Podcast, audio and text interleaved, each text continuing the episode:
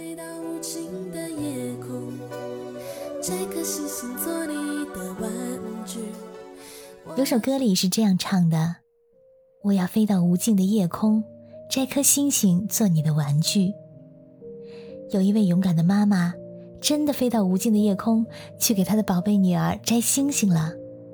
这位妈妈叫做王亚平，她是中国空间站首位女航天员，中国在轨驻留时间最长的女航天员，中国首个出舱的女航天员。即将开展的神舟十三号任务，这些新晋头衔让王亚平目前备受关注。神舟十三号载人飞船在北京时间十月十六日零时二十三分成功发射，三位航天员翟志刚、王亚平和叶光富执行神舟十三号载人飞行任务，将在轨驻留六个月。这次任务呢是王亚平第二次出征太空。二零一三年神舟十号任务期间，王亚平在天宫一号为全国六千多万个中小学生进行了太空授课，激发了众多的青少年们探索太空的好奇心。现在时隔八年，王亚平已经是一位母亲。因为女儿的年龄还小，不懂航天员是做什么的。她说：“她答应女儿，要给她去太空摘星星。”我们来听听她怎么说的：“妈妈要去太空给你摘星星回来，你等着妈妈。”除了王亚平之外，我国还有一位女航天员，那就是曾经乘坐神舟九号升空的刘洋。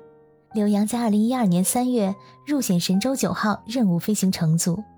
二零一二年六月十六日，神舟九号顺利升空，她成为我国第一位飞天的女航天员，也是全世界第五十七名女宇航员。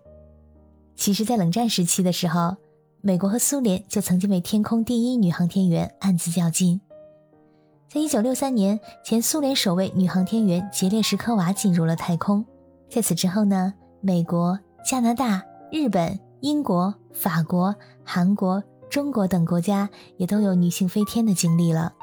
事实证明，女性不但可以和男性航天员一样飞入太空，还可以完成各项复杂的科研任务。在完成太空任务的过程当中，女性呢其实有她自己的优势。女航天员在某些方面感觉更敏锐，心思更细腻，考虑问题更加周全，处理问题可能更重视方式和方法。到太空还可以进行全面的科学研究。世界上的第一位女宇航员是前苏联女航天员杰列什科娃，她是苏联的空军少将，是人类历史上进入太空的第一位女性。世界第二位女宇航员和世界首位女性太空行走者萨维茨卡娅是苏联运动健将和宇航员。女宇航员所创造的最长飞行时间记录是一百八十八天四小时十四秒。这位宇航员呢是美国的香农·卢西德。他在空间站停留的时间超过任何其他的美国宇航员。在返回地面之后，他立即被克林顿总统授予了国会太空荣誉勋章。你可能跟我一样好奇这么一个问题：在太空之旅当中，男女宇航员的反应有什么差别呢？自从人类开始探索太空以来，医生和相关领域的学者们关注的一个问题是：太空对男宇航员和女宇航员是否一视同仁？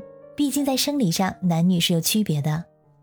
一般来说的话，男女在适应太空环境方面是没有明显的区别，但细节上还是有不同之处。进入到太空的时候，女性更容易感到晕眩和恶心；在回归地球的途中，男性更容易产生恶心和呕吐感。回到地球之后呢，男性在视觉和听觉上会出现较多的问题，女性则没有这方面的问题，但是血压会出现问题，让他们犯晕。目前还是不清楚导致这些细微差别的原因，究竟是因为激素方面的不同，还是生理上的变化？从长远来看，找到这些差别背后的原因，将有助于加深对地球上的人类健康问题的理解。那么，太空航行是否会影响生育能力呢？目前没有明显的证据表明宇航员的生育能力会受到影响。事实上，男女宇航员完成太空航行，返回地球之后。生儿育女的例子很多，比如说咱们国家的两位女宇航员就是很好的例子。二零一二年，刘洋乘坐神九飞上太空之前就已经结婚，但是没有生育；而在二零一五年初，她已经当上了妈妈。王亚平是从太空归来后的第三年顺利生下了女儿。值得一提的是，女宇航员第一次进入太空时，平均年龄是三十八岁。目前知道，宇航员在太空会有遭受辐射的风险，但对于太空辐射如何影响女性生育能力，目前我们还一无所知。那么，长期的太空生活对人体有什么影响呢？太空旅行会导致人体内出现变化，不分性别，就像加速老化的过程。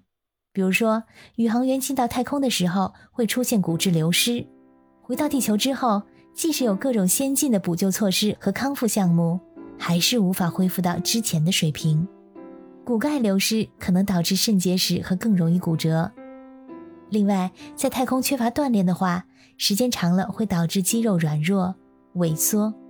在太空失重的环境下，心脏不需要像在地球引力环境中那样工作，形状可能会缩小，而脊柱可能会拉长。